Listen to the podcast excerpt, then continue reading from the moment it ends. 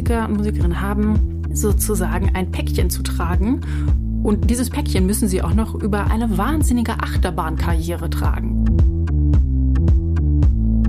Der MIM ist ein Verband zur Förderung der mentalen Gesundheit in der Musikbranche,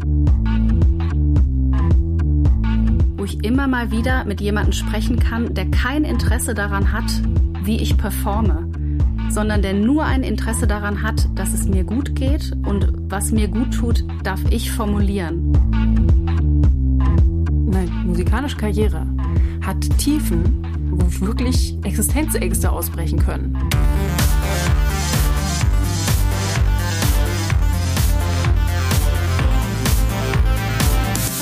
Hi und herzlich willkommen zum Podcast von Raketerei. Ich bin Imke Machura, ich wohne in Hamburg und mein Herz schlägt für Musik. Ich habe meine Leidenschaft zum Beruf machen können. Ich promote, ich bucke, ich manage ein Indie-Label. Ich bin Macherin. Ich bin eine von wenigen und ich frage mich schon lange, warum. Deswegen habe ich mich auf die Suche gemacht und ich habe Antworten gefunden. In dieser Podcast-Serie porträtiere und interviewe ich Frauen, die die Musikbranche prägen und mitgestalten. Ich zeige, wo die Frauen, Ladies und Bitches der Musikbranche stecken. Und noch mehr. Ich beantworte euch durch diese Interviews zentrale Fragen zur Musikbranche, mache auf Vorbilder sowie Vielfalt aufmerksam, empowere und vernetze. Klingt gut, oder?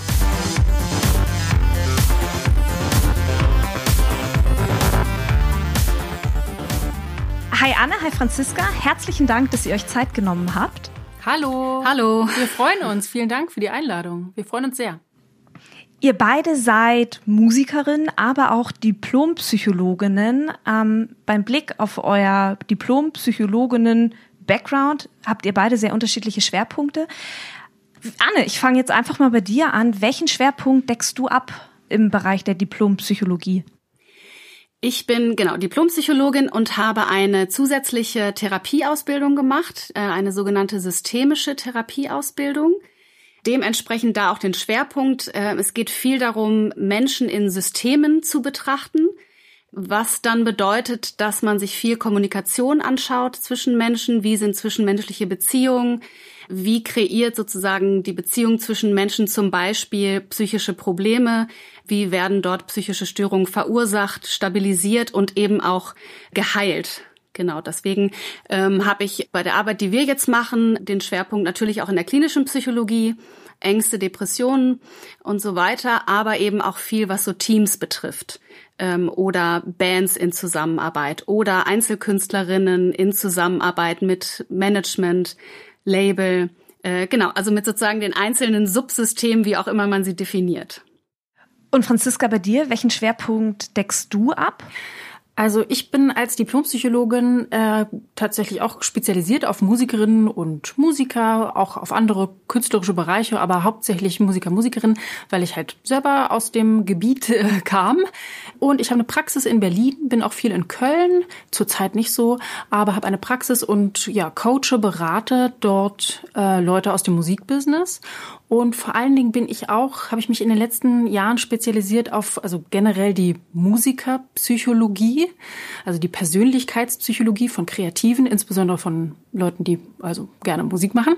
Und auch die Hirnforschung von Kreativität. Das ist so ein besonderes Steckenpferd von mir. Mega spannend und genau da gehen wir jetzt im Weiteren auch äh, näher drauf ein, denn ihr beide habt MIM ins Leben gerufen, also Mental Health in Music. Was genau steckt dahinter? Also was ist MIM? Genau. Man muss dazu sagen, es gehört auch noch Michael Becker dazu, der jetzt heute im Podcast nicht dabei ist. Äh, wir drei machen das gemeinsam. Der MIM ist ein Verband zur Förderung der mentalen Gesundheit in der Musikbranche für Deutschland. Die Idee entstand daraus, dass wir alle einzeln schon lange im äh, Musikbereich arbeiten. Äh, Franziska hat ja gerade gesagt, ihr Schwerpunkt hauptsächlich Musikerinnen und Musiker und Kreative. Ich habe viel mit Teams und Führungskräften im Bereich Label und Management gearbeitet, also so ein bisschen die Business-Seite in meiner Arbeit im Coaching und in der Supervision. Michael, genau, hat viel zu Angst gemacht. Der ist psychologischer Psychotherapeut. Das heißt, deckt so viel diesen klinischen Bereich auch ab. Genau. Und wir waren praktisch als Einzelkämpferinnen und Kämpfer unterwegs äh, einige Jahre und haben uns dann auf diversen Veranstaltungen der Musikbranche getroffen, immer mal wieder. Und äh, so ist die Idee geboren, dass wir gerne gemeinsam arbeiten möchten. Vor allen Dingen aber auch deswegen, weil wir alle die Erfahrung gemacht haben, dass wenn Leute auf uns zugekommen sind, sie oft gesagt haben, Mensch, ich wusste, ich brauche irgendwie psychologische Beratung oder ein Coaching, aber ich wusste nicht, an wen ich mich wenden kann, weil ich gerne möchte, dass es jemand ist, der von meinem Arbeitsfeld Ahnung hat. Also der sich in, sage ich mal, auch diese ganzen Spezialitäten, die das Musik machen oder eben sich in der Branche zu bewegen, mit sich bringt, ähm, der oder die da einen Einblick hat und das mit einbeziehen kann.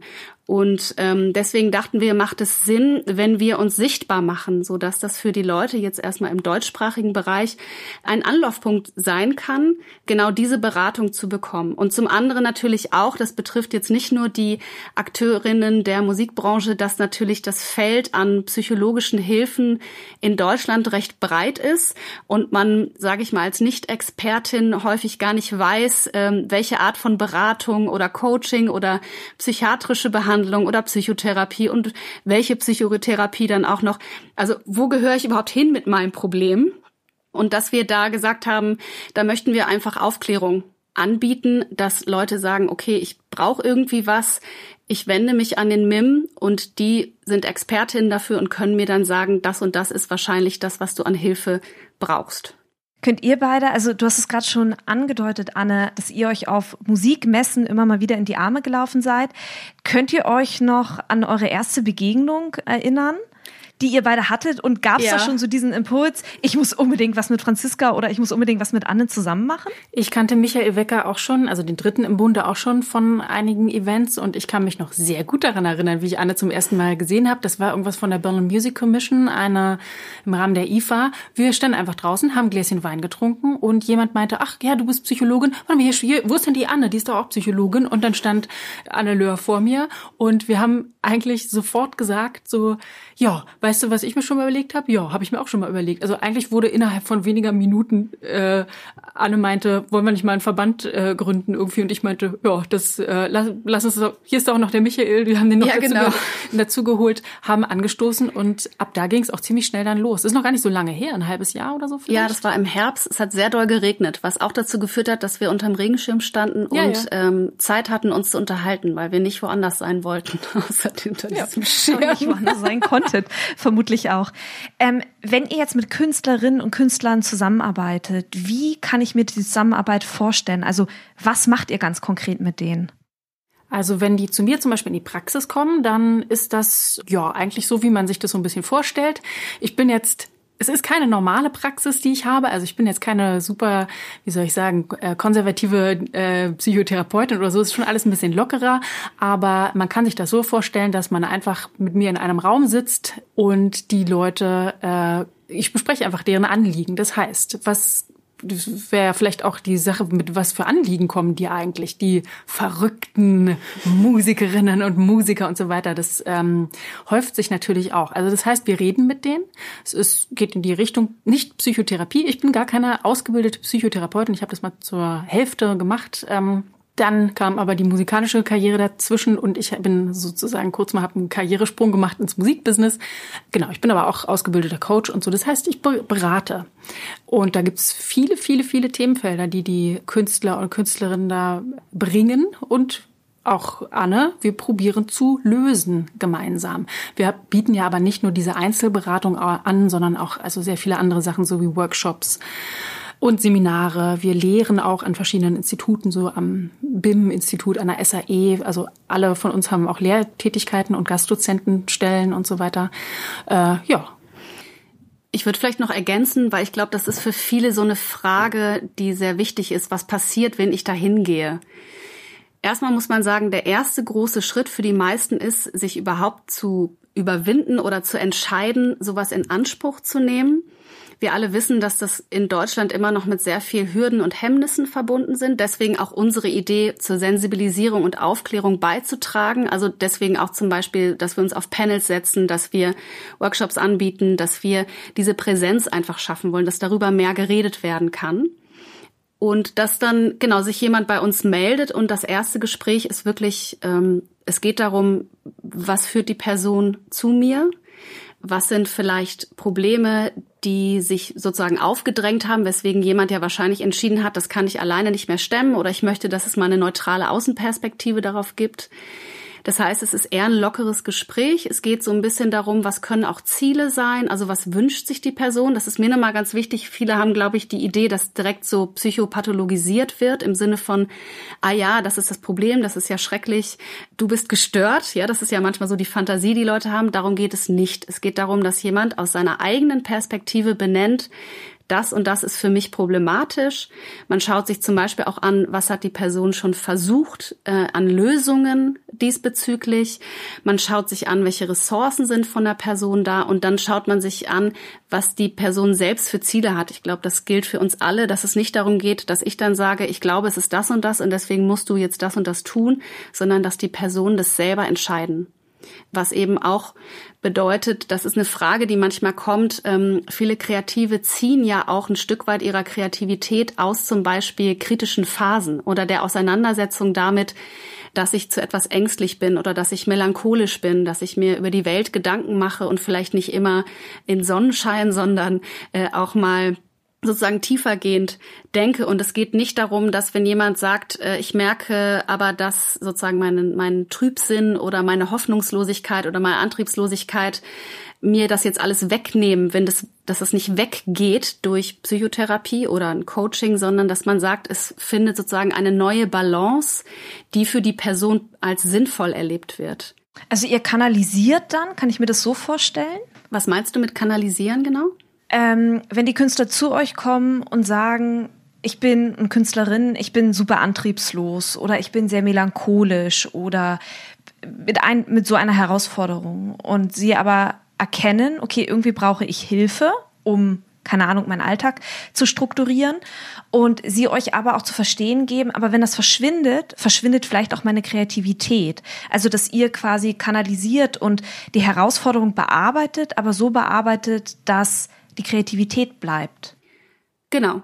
Also wenn jemand sagt zum Beispiel, ich habe das Gefühl, ich bin so antriebslos, dass vielleicht sogar die Kreativität leidet. Ähm, ich glaube, wir kommen später nochmal auf das Thema Corona-Krise zu sprechen, wo das ja gerade für viele eine neue Erfahrung war, eben genau das. Aber dann sehr genau hinzugucken, an welchen Stellen bist du noch motiviert oder wie war das früher? Was hat dafür gesorgt, dass du ein Maß an Motivation hattest, was auch Kreativität erlaubt hat?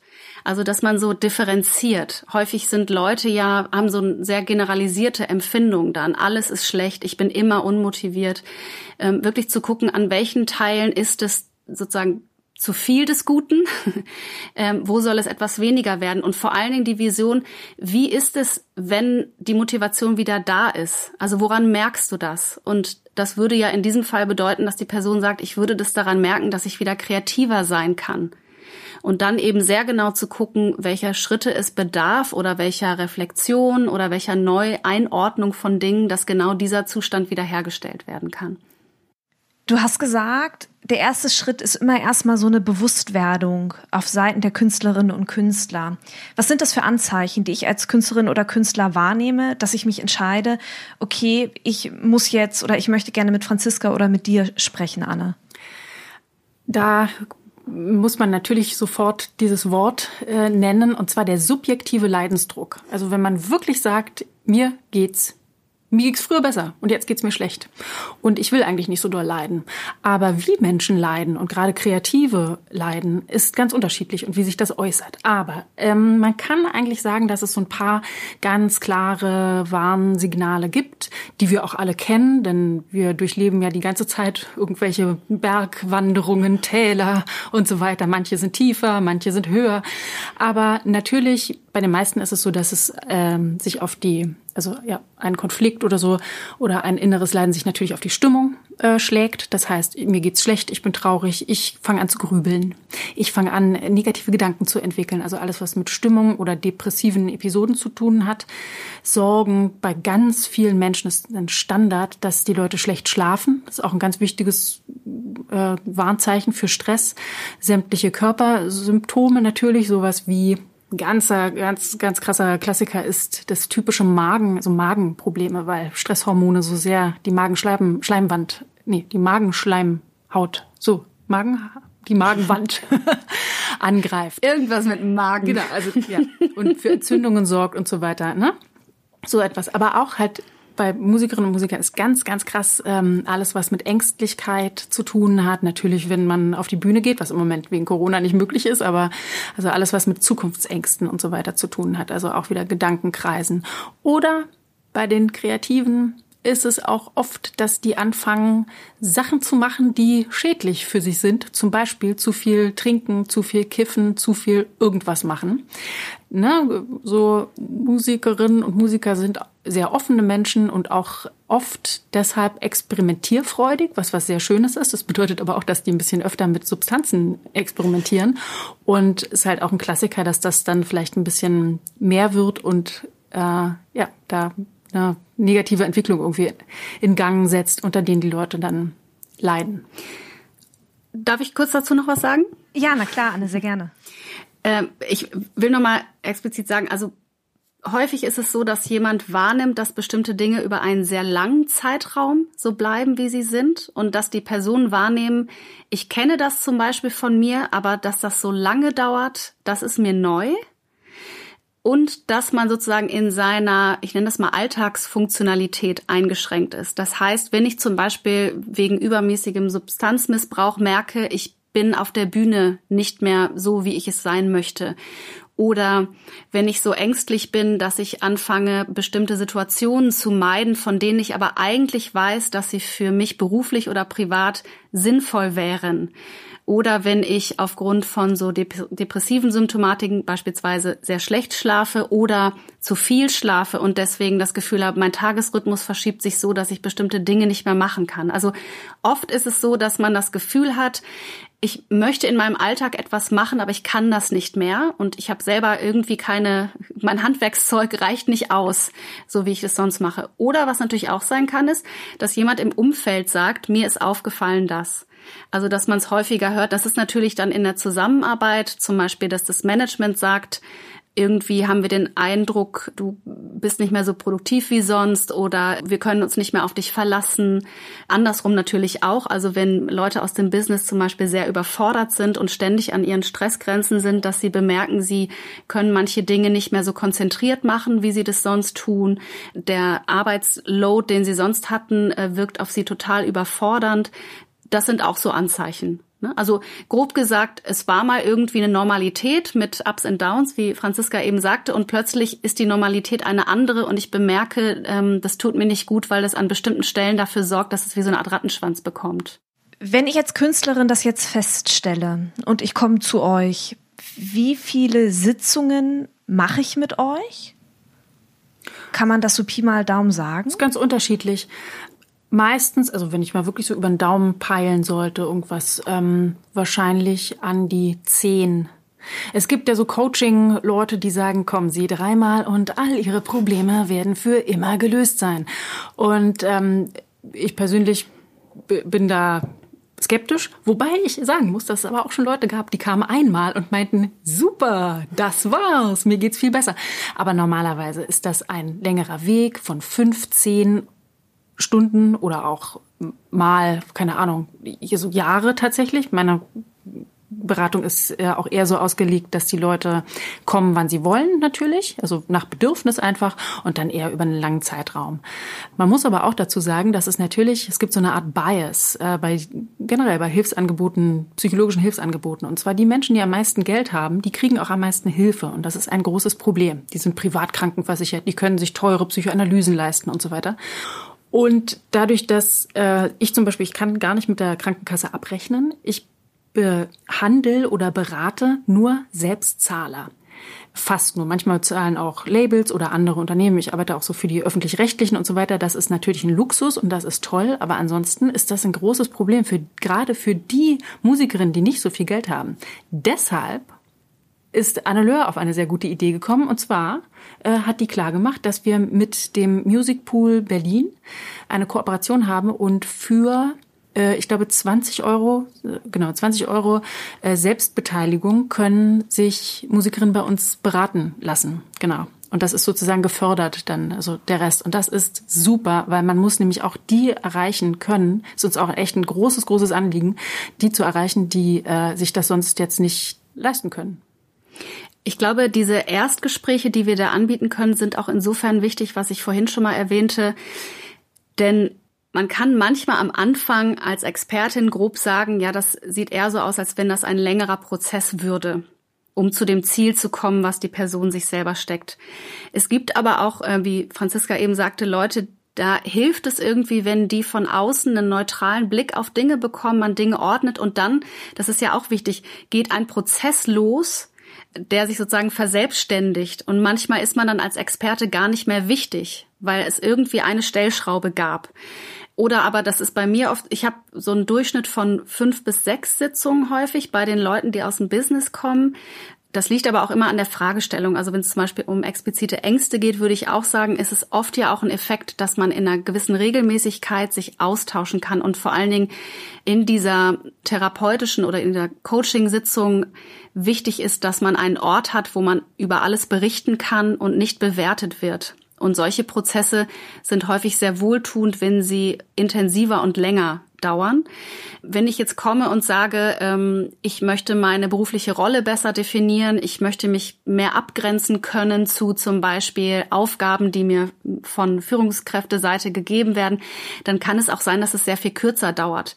Und es hat nochmal einen Einfluss, wie sehr Leute auch, ich sag mal, äh, mitarbeiten und committed sind, weil natürlich die Veränderung nicht in der Sitzung selber passiert, sondern die Veränderung findet zwischen den Sitzungen statt. Das heißt, wenn jemand sehr bewusst ist zu dem Problem, was er hat oder sehr explizit weiß, in welche Richtung er gehen möchte oder sie gehen möchte, ähm, die Leute dann eben häufig sehr aktiv zwischen den Sitzungen sind und dann kann es auch sein, dass das irgendwie schneller geht. Oder jemand eben sagt, mir reicht es erstmal als Impuls, und jetzt arbeite ich damit irgendwie und dann passiert wieder irgendwo was und dann läuft es sowieso besser und dann gibt's auch häufig so Modelle, man macht äh, fünf intensive Sitzungen und dann ähm, verabredet man ein Follow-up irgendwie nach zwei bis drei Monaten und guckt nochmal, was hat sich verändert, wo stehst du gerade. Also das kann vor allen Dingen im Coaching anders als in der Psychotherapie ähm, über Kassen ist es sehr offen, ähm, wie man entscheidet, wie intensiv und in welchen Intervallen die Sitzungen stattfinden.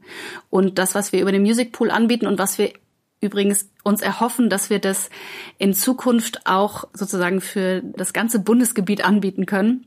Das ist gerade alles in Arbeit, ist eben dieser erste Schritt, gemeinsam zu schauen, was braucht die Person. Und wenn dann klar wird, es ist vielleicht eine Psychotherapie, dann können wir entsprechend sagen, pass mal auf, so und so kannst du das suchen, mit dem und dem Schwerpunkt, also thera therapeutische Richtungen nochmal zu bestimmen und geben auch Adressen weiter und so. Ich würde in diesem Zusammenhang gerne mit euch auf Zahlen gucken. Ähm, das habe ich eurer Homepage, meine ich, entnommen. Da habt ihr erwähnt, dass normalerweise ungefähr jeder fünfte Mensch an Angststörungen oder Depressionen erkrankt. Bei Musikerinnen und Musikern ist es jeder dritte. Womit hängt das aus eurer Sicht zusammen, dass diese Zahl in diesem kreativen Bereich so wahnsinnig hoch ist? Also ich empfinde sie als sehr hoch.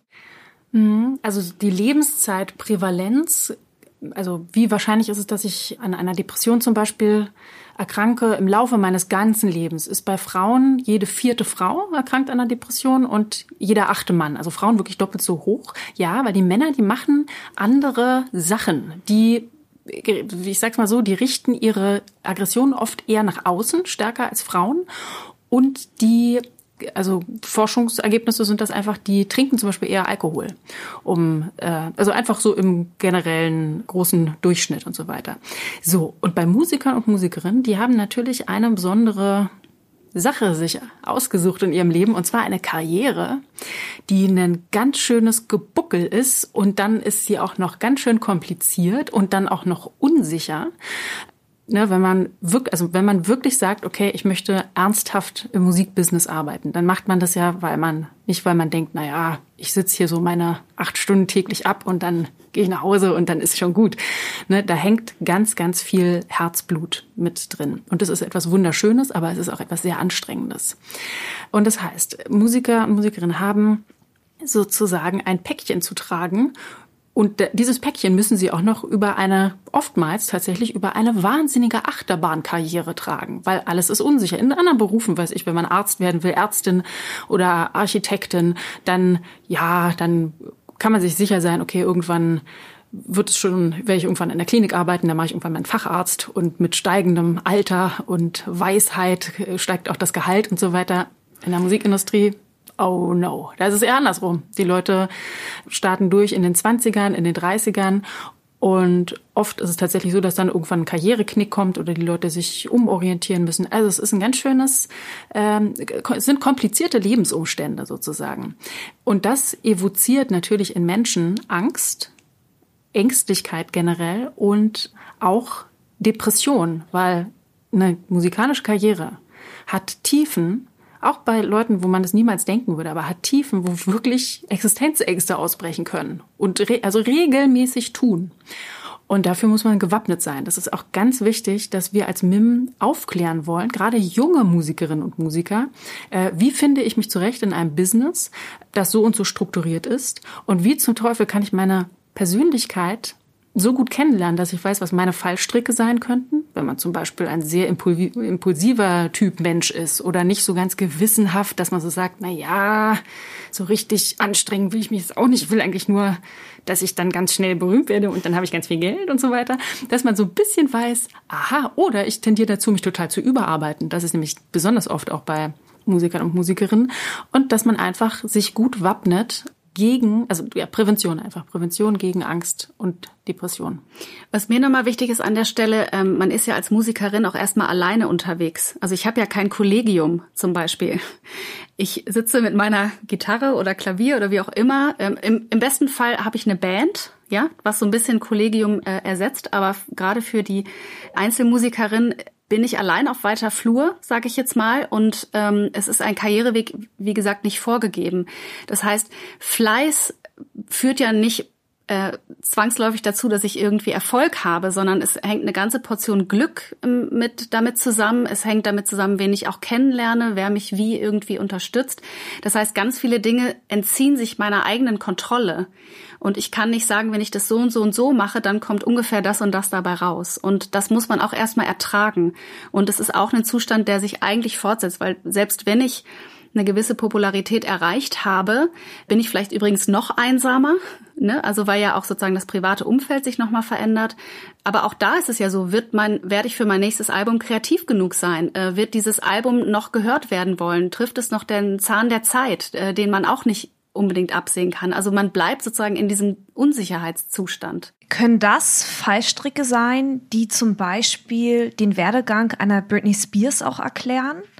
Die von dem absolut gefeierten Jungstar zur, ja, erwachsenen Frau sich verändert hat, die im Prinzip die Vormundschaft an ihren Vater hat abgeben müssen. Ähm, ich kann da nichts speziell zu Britney Spears sagen, weil sie sich noch nicht bei mir gemeldet hat und ich keine Ferndiagnosen machen kann. Aber generell erfolgreich zu sein auf der Bühne, was auch immer man macht, das gilt eigentlich auch für Politikerinnen oder ach, Leute, die in der Öffentlichkeit stehen, ist für die Psyche eine richtig krasse Herausforderung, wo so einige Fallstricke lauern können. Und gerade im Musikbusiness, das besonders Menschen, also wenn sie erfolgreich werden, besonders Menschen hype, das heißt einfach nur idealisiert. Und das ist ja eigentlich was Schönes, wenn man so idealisiert wird und ach, herrlich und alle finden das, die Kunst von einem so toll und so. Das kann wunderschön sein, so ein richtiger Candy Storm sozusagen. Das kann aber auch äh, psychologisch richtig krasse negative Konsequenzen haben. Übrigens vor allen Dingen, wenn Leute sich damit identifizieren. Das heißt, wenn die glauben, wenn die selber glauben, dass die so toll sind wie das, ich sage jetzt mal, das gesellschaftliche Konstrukt, das sie umgibt, sie so schreibt und konstruiert. Also wenn die sich dann mit dem Fame identifizieren. Das ist aber nicht die einzige, der einzige Fallstrick, so der, was irgendwie so lauern kann. Machen wir uns nichts vor. Im Musikbusiness gibt es überall Alkohol und Drogen tatsächlich umsonst. Es gehört zum Musikbusiness dazu. Kommt auch ein bisschen drauf an, in welchem Genre man sich bewegt. Zur Gesellschaft würde ich sogar sagen. Das ist ja gesellschaftlich auch super anerkannt, immer Alkohol zu trinken und immer auch zu rauchen eigentlich, oder? Genau, ja. aber sozusagen natürlich in den Etablissements, also Konzerte finden immer oder meistens abends statt, zumindest im Pop-Bereich. Das ähm, heißt, es wird dazu getrunken. Ähm, man äh, gerade so als DIY-Anfangsmusikerin äh, spielt man in Kneipen, ja, oder in Bars, auf Stadtfesten. Ähm, Wenn es dann größer wird, auf jeden Fall hat es sozusagen die ganze Atmosphäre hat immer damit zu tun, dass man sich irgendwie einen schönen Abend macht mit Party, Rauchen, wie auch immer exzessiv wird. Das heißt, es ist ja nicht morgens das Brunch-Konzert sondern es ist irgendwie da. Und vor allen Dingen muss man auch mal sagen, es wird natürlich, wenn ich auf der Bühne stehe, extrem viel Adrenalin ausgeschüttet. Und häufig erleben Musikerinnen und Musiker das so, wenn sie von der Bühne gehen, ist das wirklich von so, von 1000 auf null. Also man spielt seine eigene Musik, äh, es ist laut, ähm, die Fans johlen und grölen und man bekommt Applaus und dann geht man von der Bühne und es ist still. Und dann wuseln da maximal ein paar Leute rum, die irgendwie noch schnell hektisch an einem vorbeilaufen und vielleicht einem kurz auf die Schulter klopfen, dass das ganz okay war. Und viele kompensieren das, also man muss dieses Adrenalin ja loswerden dann. Und viele machen das, indem sie dann irgendwie was trinken, um sich wieder runter zu leveln. Plus sowas wie, okay, was macht man dann, wenn man um 23 Uhr mit der Show fertig ist und man muss irgendwie noch aktiv werden, man kann sich nicht direkt ins Bett legen. Das heißt, man geht dann wieder in irgendeinen Club oder eine Kneipe häufig oder aufs Hotelzimmer. Genau. Ähm, und da spielt Alkohol dann eine Rolle. Und machen wir uns mal nichts vor, im Musikbusiness vielleicht also im Gegensatz zu, weiß ich, wenn man Steuersoftwares entwickelt oder so, im Musikbusiness werden auch große Deals tatsächlich an der Bar gemacht. Das sind tatsächlich persönliche Kontakte, die man hat und die einen voranbringen irgendwann. Das ist natürlich ein großes Problem, weil diese Kontaktpersonen oder die Schlüsselfiguren über einen langen Zeitraum sehr exklusiv waren sozusagen und also machen wir uns auch nichts vor, natürlich komplett männlich besetzt, so. Ähm, das ändert sich zum Glück. Genau. Und da ist, ja, also es geht, das ist einfach eine Gefahr im Musikbusiness so. Aber das ist eine von vielen, wirklich erfolgreich zu sein. Also ich erinnere mich gut an meine, an die Zeit, wo ich sehr viel auf der Bühne war und getourt bin und so weiter. Das war tatsächlich der anstrengendste Job, den ich jemals gemacht habe. Naja, in der Psychiatrie arbeiten war auch ziemlich anstrengend. Aber ich habe noch niemals so krassen Hunger, Durst oder ich muss Pipi machen und wir sind auf der Autobahn und es wird kein, also so nicht geschlafen, völlig übernächtigt und so weiter. Das ist halt ein richtig, richtig krass, krass, krass, krass stressiger Job. Äh, man muss, eine, man muss einfach eine Menge aushalten können, eine große, hohe Stresstoleranz haben. Was mir noch einfällt zu Britney Spears, auch ich will keine Blickdiagnose machen, aber was ja da sehr, sehr deutlich war, die ist ja zu einem Produkt geworden. Also die ist ja wahrscheinlich sowohl von ihrem Management als auch, also der ganze Laden, der drumherum hängt, hat ja sozusagen Interesse an diesem Produkt Britney Spears. Und ähm, viele erleben das natürlich als völlige Entfremdung und Entgrenzung, so dass alles, was vielleicht mit der Privatperson zu tun hat, was, was dem Produkt nicht gut tut oder nicht irgendwie schillernd genug ist, keinen Raum mehr findet.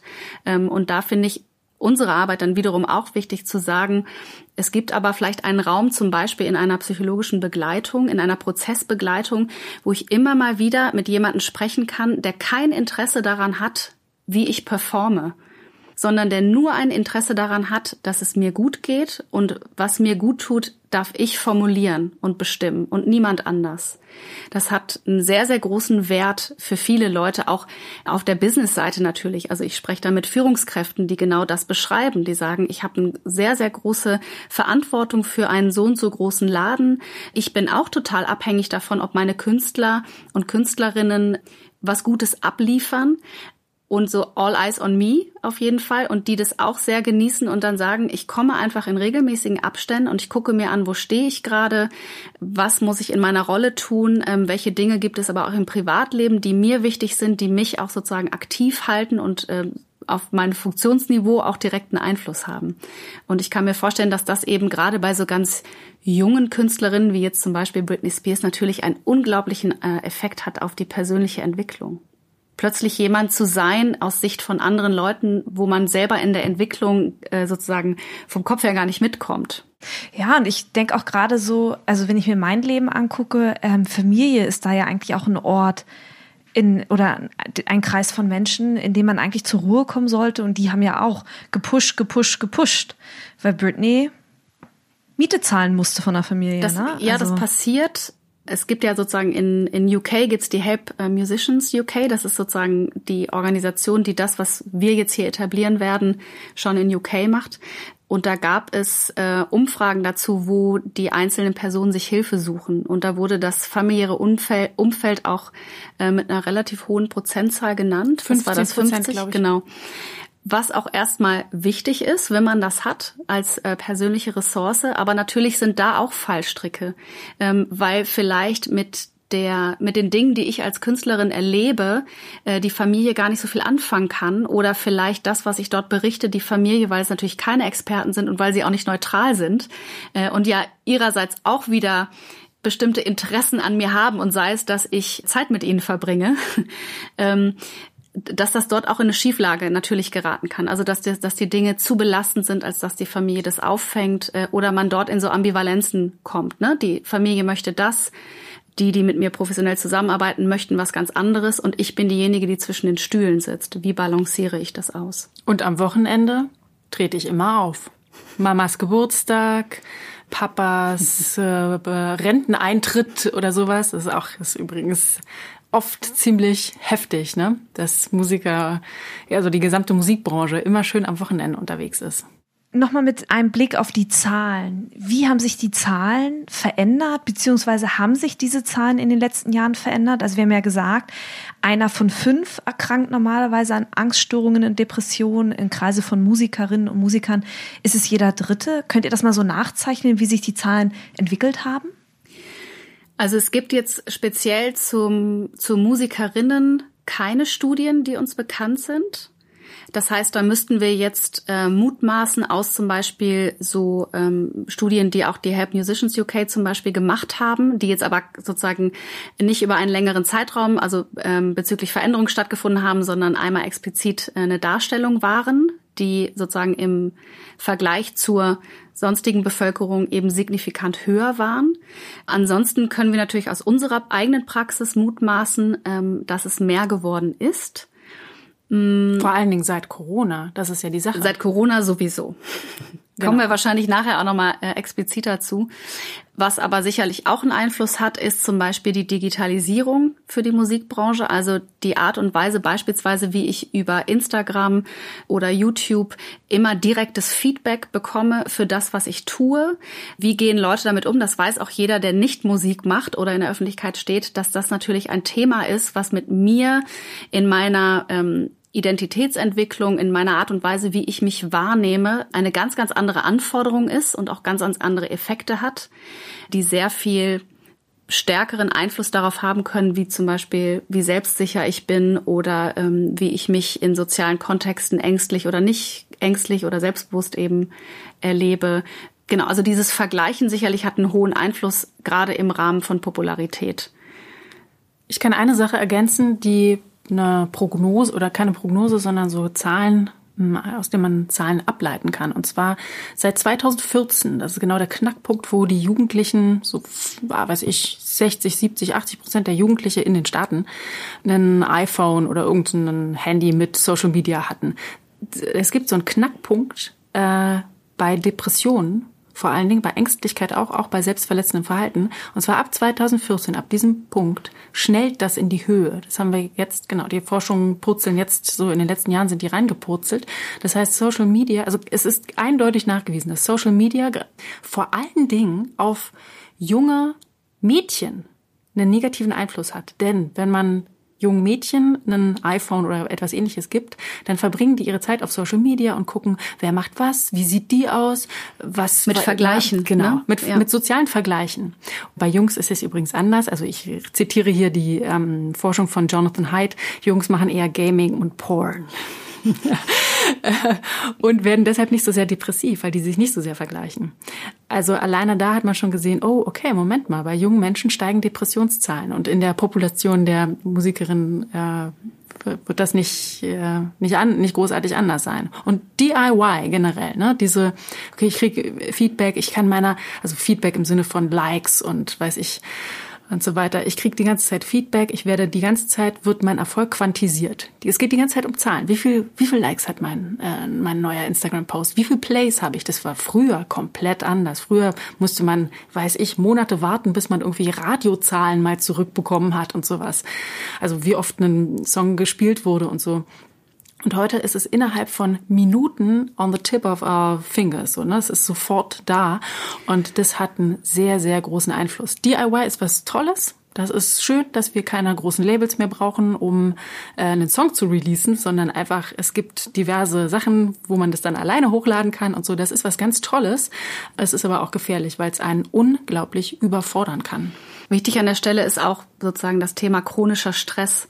Also, dass ich durch dieses ständige Feedback, sofern ich es mir einhole, was aber die meisten ja tun auf Instagram, YouTube, Facebook oder dass man eben sich anguckt, wer hat auf Spotify schon meinen Song gehört, ähm, sozusagen sich die ganze Zeit in so eine chronische Dauerstressschleife begibt. Also sozusagen, man kann sich ja vorstellen, ich bin in einer Erwartungshaltung, okay, wie viele sind es jetzt? Und dann fünf Minuten später gucke ich wieder drauf. Ähm, das heißt, es wiederhole ich über einen langen Zeitraum und das macht was mit dem Körper. Also die sozusagen dieses erhöhte Stresslevel über eine lange, lange Zeit ist äh, sozusagen oft Grundlage dafür, dass ich beispielsweise eine Depression entwickeln kann. Das ist übrigens nicht nur ein erhöhtes Stresslevel, sondern das Problem dabei ist vor allen Dingen Dopamin. Und zwar so was wie eine Anreizmotivation. Vielleicht sind es noch ein paar, sind noch ein paar dazu gekommen. Vielleicht, das ist ein Problem. Das ist die, das charakteristisch Typischste für Sucht oder das ist Sucht. Denn man macht ja nicht etwas, was, wo man, worunter man total leidet, wenn es jetzt ganz schlimm wäre, da immer hinzugucken und zu vergleichen und so weiter. Dann würde man das, würde man es einfach lassen. Sondern es ist halt dieser Suchtfaktor, dass es vielleicht auch was Gutes sein könnte. Und dann guckt man doch nochmal und so. Naja. Du hast es gerade schon ganz kurz angedeutet, Franziska. Ähm, Corona. Inwiefern nehmen Pandemien, wie wir sie ja im Prinzip gerade erleben mit Corona, Einfluss auf die Psyche eines Künstlers oder auch einer Künstlerin?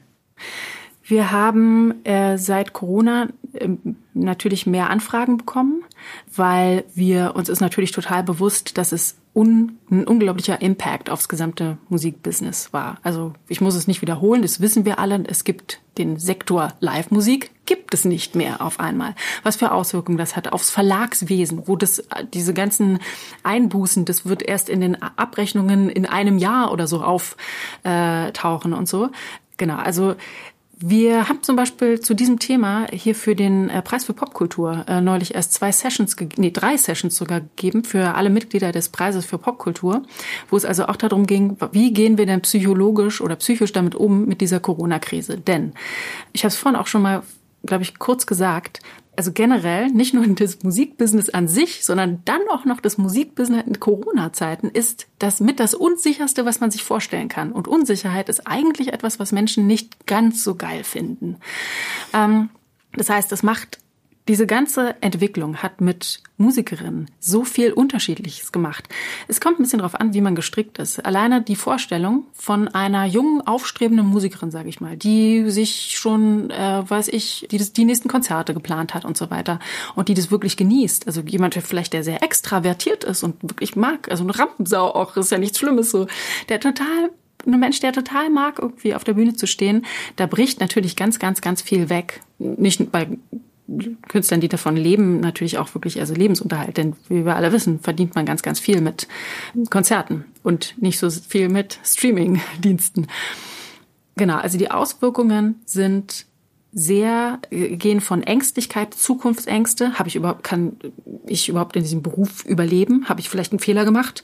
Wann geht es weiter? Wie geht es weiter? Und so weiter. Also unsichere Situationen. Man kann das wirklich, also psychologisch bezeichnet man das als Krise, nicht als Problem, weil für so ein Problem hat man vielleicht schon Lösungsmöglichkeiten. Und deshalb haben Oder man weiß auch, wie es aussehen würde, wenn es gelöst ist. Und ähm, was wir gerade erleben, heißt ja für die Musikbranche natürlich der Wunsch, hoffentlich wird's mal so wie vorher, aber man weiß es nicht. Das heißt, man fährt sozusagen in so eine Art Nebel rein ähm, und kann nicht sagen, ja, ja, wenn ich das und das jetzt mache, dann wird es wieder wie vorher, sondern das ist einfach offen und das macht natürlich auch was mit Personen. Ich würde aber gerne noch was, so eine andere Seite ergänzen. Ich bin äh, Mitglied bei dem äh, Week Breakfast. Das ist so eine äh, Gruppe an Musikerinnen in Berlin und wir haben uns zuletzt getroffen und da haben aber auch einige Musikerinnen gesagt, es ist interessant, weil ich mal aus diesem ganzen Hassel von, wann ist das nächste Konzert, wann muss ich die Booking-Anfrage stellen, mit wem muss ich noch netzwerken, äh, wann muss ich ins Studio, wann muss, also ne, kennt jede, die das jetzt hört wahrscheinlich, gesagt haben, ach, ist ja interessant. Plötzlich bin ich mal zur Ruhe gekommen, ich konnte das nochmal ordnen, ich konnte nochmal andere Perspektiven für mich reflektieren und bestimmen. Also es hat an dieser Stelle auch ein paar positive Effekte, einfach mal aus diesem ich renne meinem Leben hinterher, sag ich jetzt mal, rauszukommen, mal kurz zur Ruhe zu kommen. Oder FOMO, Fear of Missing Out, ne? dadurch, dass genau. man gar nicht mehr zu so, es gab keine Veranstaltung mehr, wo man jemanden hätte treffen können, der einen dann das bla bla bla bla bla. So, genau. genau. Also und was äh, Franziska schon sagte, Krise bedeutet erstmal, dass man mit ganz vielen Veränderungen konfrontiert ist, wo man nicht weiß, wie man damit umgehen soll. Ob die jetzt positiv oder negativ sind, das ist nochmal sozusagen, steht auf einem anderen Blatt Papier. Ich glaube, das ist erstmal wichtig festzustellen, ganz viel Veränderung und nicht darauf vorbereitet zu sein. Das heißt, keine, sage ich mal, kein Werkzeug zu haben und dann für sich gucken zu müssen, an welcher Stelle ist es vielleicht was Gutes, dass das gerade so ist? An welcher Stelle ist es was ganz Schlechtes? Und wie kriege ich das konstruktiv zusammen, um damit gut umzugehen.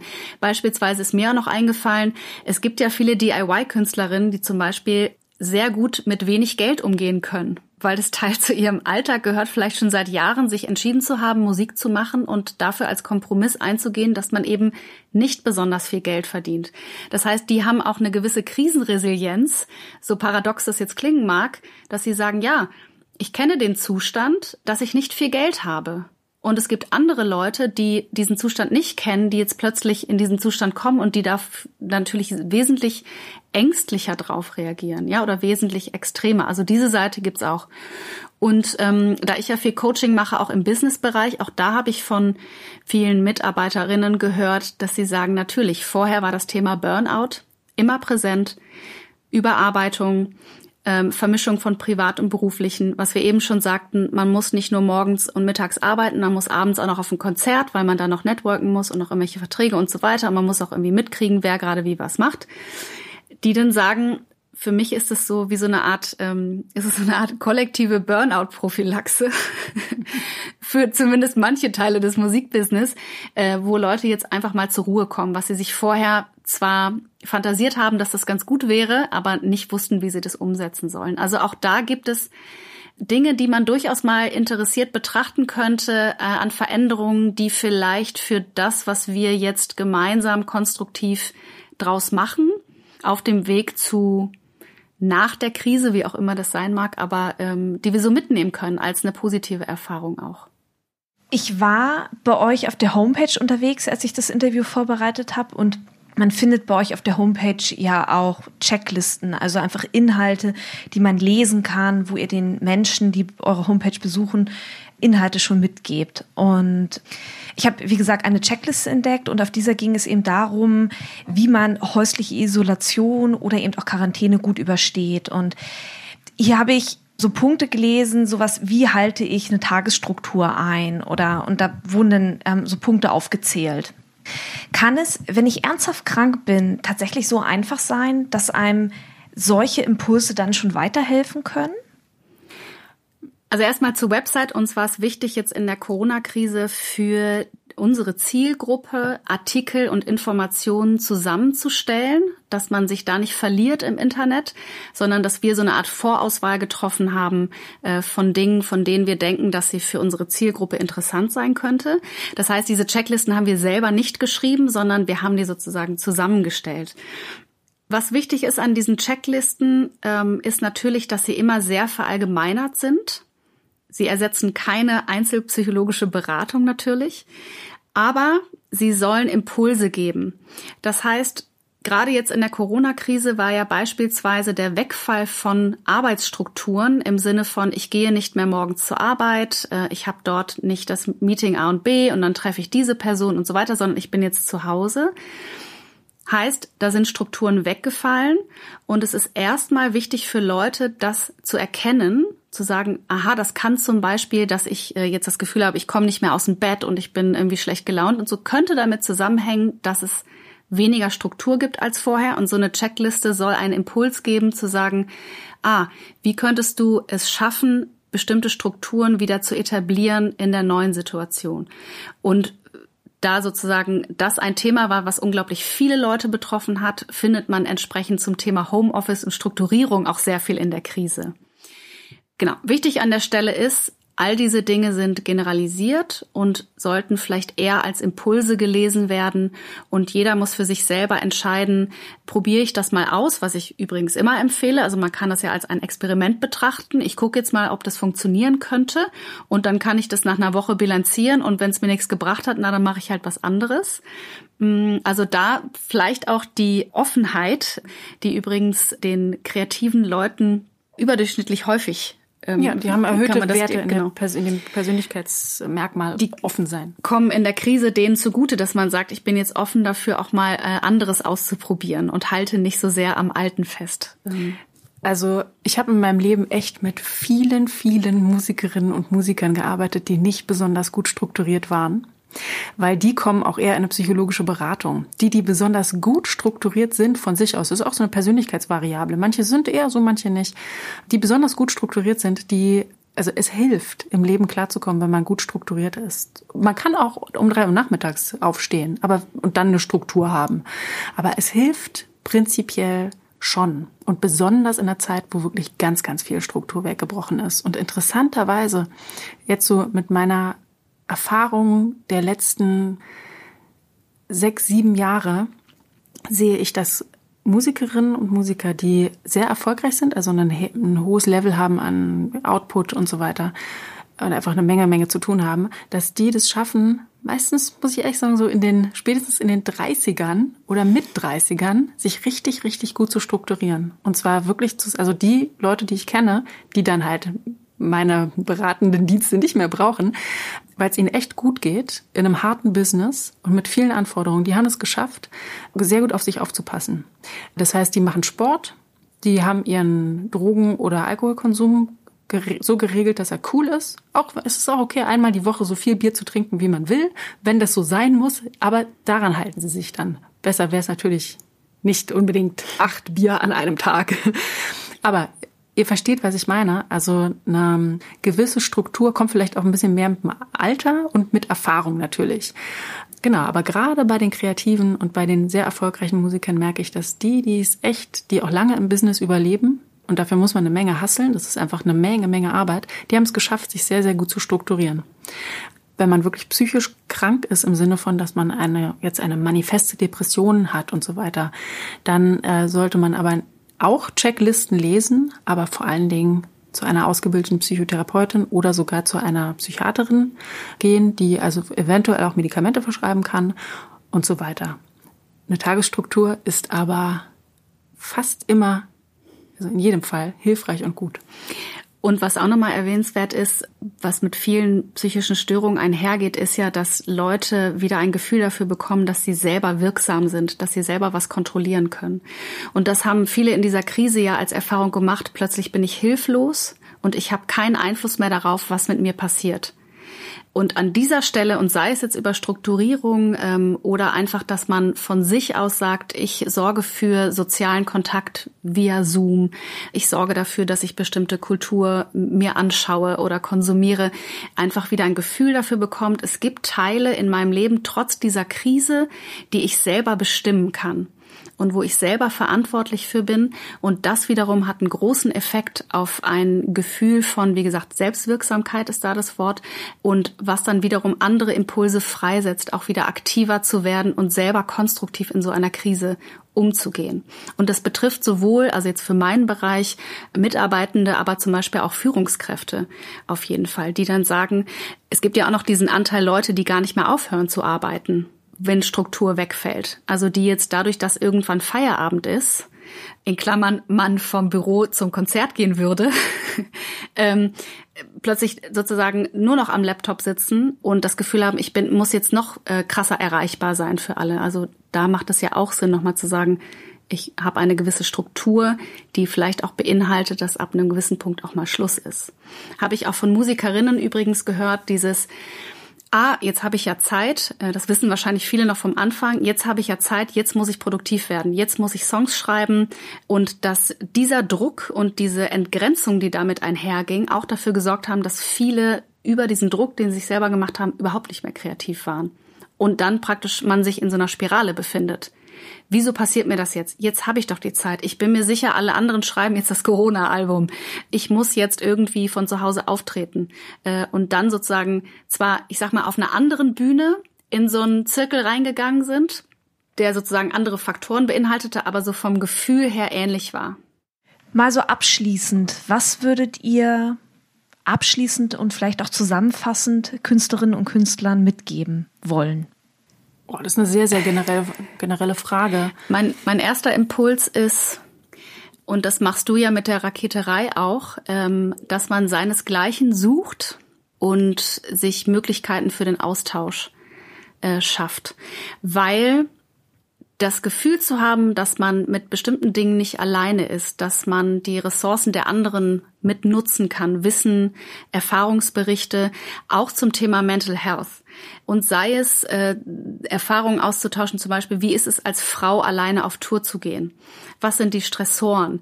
Was sind die, die Selbstzweifel? Wo muss ich mich ständig emanzipieren? Also diese Dinge passieren ja gerade in diesen Female-Netzwerken, wo die Raketerei auch ein wichtiges von ist. Das heißt, tauscht euch aus. Und das ist ja auch ein großes Ziel des MIM, dass wir sagen, wir sind eine Plattform und machen dieses Thema kommunizierbar. Dass es ganz klar ist, es soll eine gewisse Normalität bekommen und es ist mir möglich als jemand, der das Gefühl hat, irgendwie könnte ich betroffen sein oder ich kenne jemanden, der es ist, dieses Thema offen mit anderen zu besprechen und dass man sich sozusagen so Safe Spaces etabliert.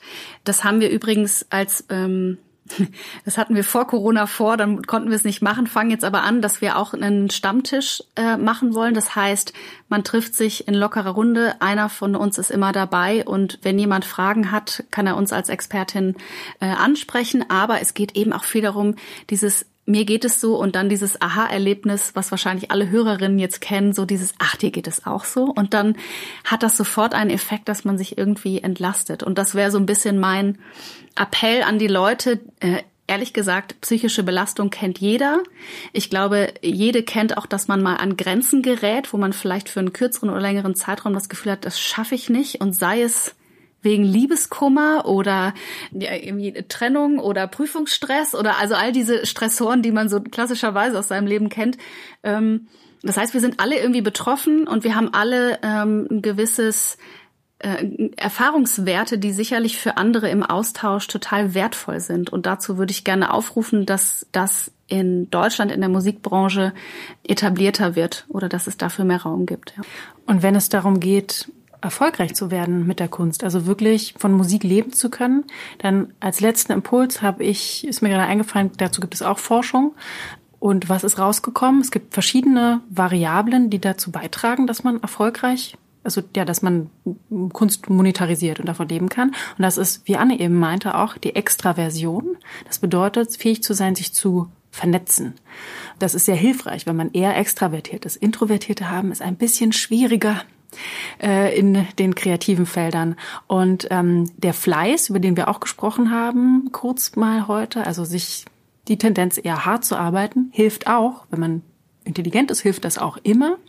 Und es gibt eine Sache, die neben Kreativität, aber die nicht so wichtig ist wie Kreativität. Es gibt eine Sache, die entscheidend ist für wirklichen Erfolg, also Creative Achievement, wirklich davon leben zu können, von Musik zum Beispiel.